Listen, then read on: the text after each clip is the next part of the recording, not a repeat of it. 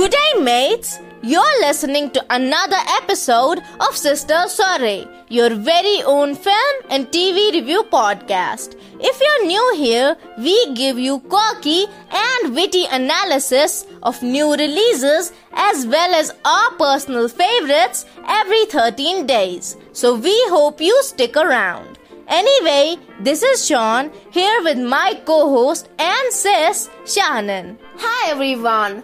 Last time we said we'd be back with the review of Only Murders in the Building and here we are. Now before we start on the review, let's give you a little description.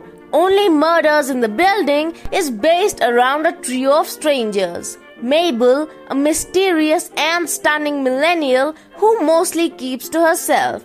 Oliver, an eccentric and broke Broadway director who is scraping to get by. And finally, Charles, a once famous actor who hasn't had much success in his personal or professional life ever since his youth left him. Now you must be wondering what connects these vastly different personalities. Well, two things. Firstly, all of them have an unusual love for true crime podcasts since they're the only progressive things happening in the characters' lives. And secondly, the place where they live, the Arconia, a high end fancy society in the middle of New York City. During the course of another supposedly mundane night at the Arconia, a man dies from a gunshot wound. This death is ruled as suicide, but that doesn't sit right with Mabel, Olive, and Charles, who, though coincidentally, embark on the investigation of this death through the medium of their podcast, Only Murders in the Building. Now that the plot is clear, let's not waste any time before hopping on to the review. From the beginning of the show, it's clear that the plot has been well constructed. Everything is thought of and the details are especially clever. If we start with talking about the setting, it was refreshing. It showed New York City the way it is busy and beautiful.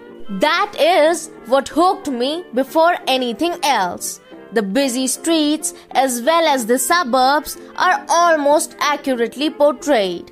After that, the lives of every character, no matter how small their part might be, weave themselves into the main storyline. The butterfly effect can be greatly seen in the characters' own storylines where everything is connected and one small detail leads to a major breakthrough.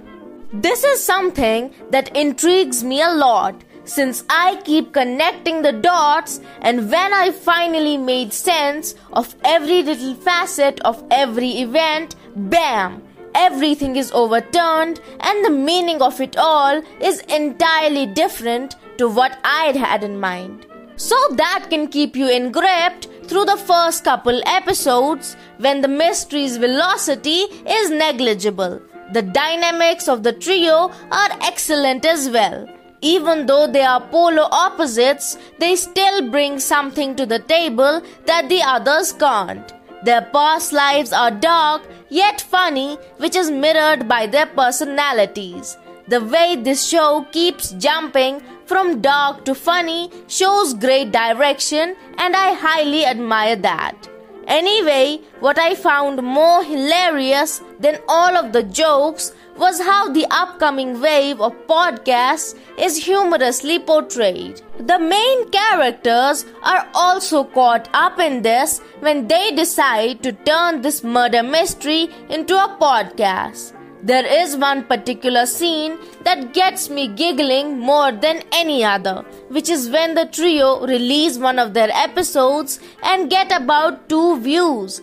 Absolutely rib tickling. And just like this one, only Murders in the Building is full of moments that are relatable for all of us, which is another great thing about the show. The costume design team have done a fine job on all of the outfits and have matched each character with the right outfit according to their traits and identity. I especially liked Mabel's ensembles, which are on point. Now you must be thinking that this series is so good that Sean doesn't have a single critical thing to say about it.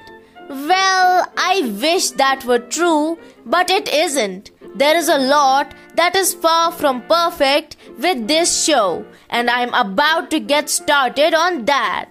Let's start small for now and then we'll get to the juicy bits. For starters, throughout most of the series, references to Hardy Boys are made which, if you aren't familiar with, is a novel series that is based around two brothers who are rookie detectives but still solve the crimes that adults can't. So, when a show is heavily making references to a mystery series, you'd think that the mystery itself was good, but that isn't the case. And while connectivity, as I said before, is well thought of, the progression of the mystery element seemed all over the place. The story's focus keeps shifting to the characters' lives, which is good and can act as an emotional motivator if served in small amounts. But too much of it, and the whole show is drenched in the broth of boredom where you can't change the channel soon enough.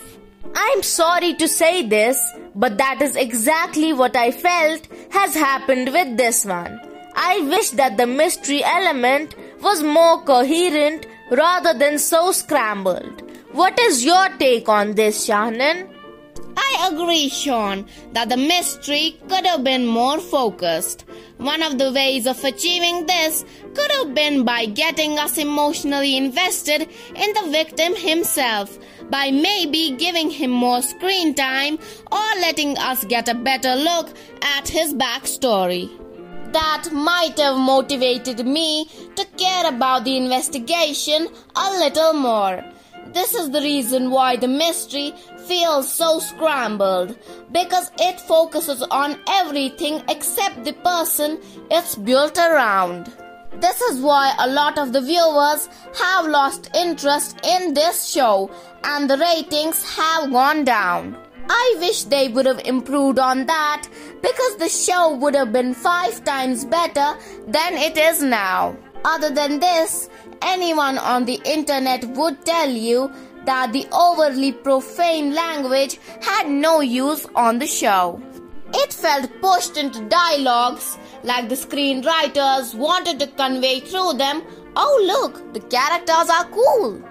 After some time, the F bombs became too much for me to stomach. I definitely felt that the cursing wasn't necessary at all. What else have you got on your mind? Come on, spill the beans, Shannon. Okay, some fans might get hurt by this, but Selena Gomez was the worst possible choice for Mabel. It has been a lot of time since Wizards of Waverly Place, but dare I say, Gomez's acting skills haven't improved at all. In every situation and scene, she has the same non expressive look on her face that says, I can't act. Let me out of this place. I understand that she is a huge star and brings a lot to this project, but her popularity didn't necessarily mean she was a fit for this role. Without her, the character of Mabel could have been so much better and could have made the show more interesting. Well, Selena certainly doesn't deserve an Emmy for this. But you know who does? Martin Short. If Martin wasn't playing Oliver, I would have hated this show from the start.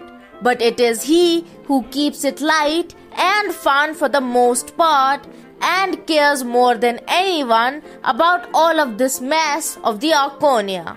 Even though he is one of the older characters, he still manages to be the weirdest and the most intriguing one on the show. So gotta applaud Martin for keeping this show alive.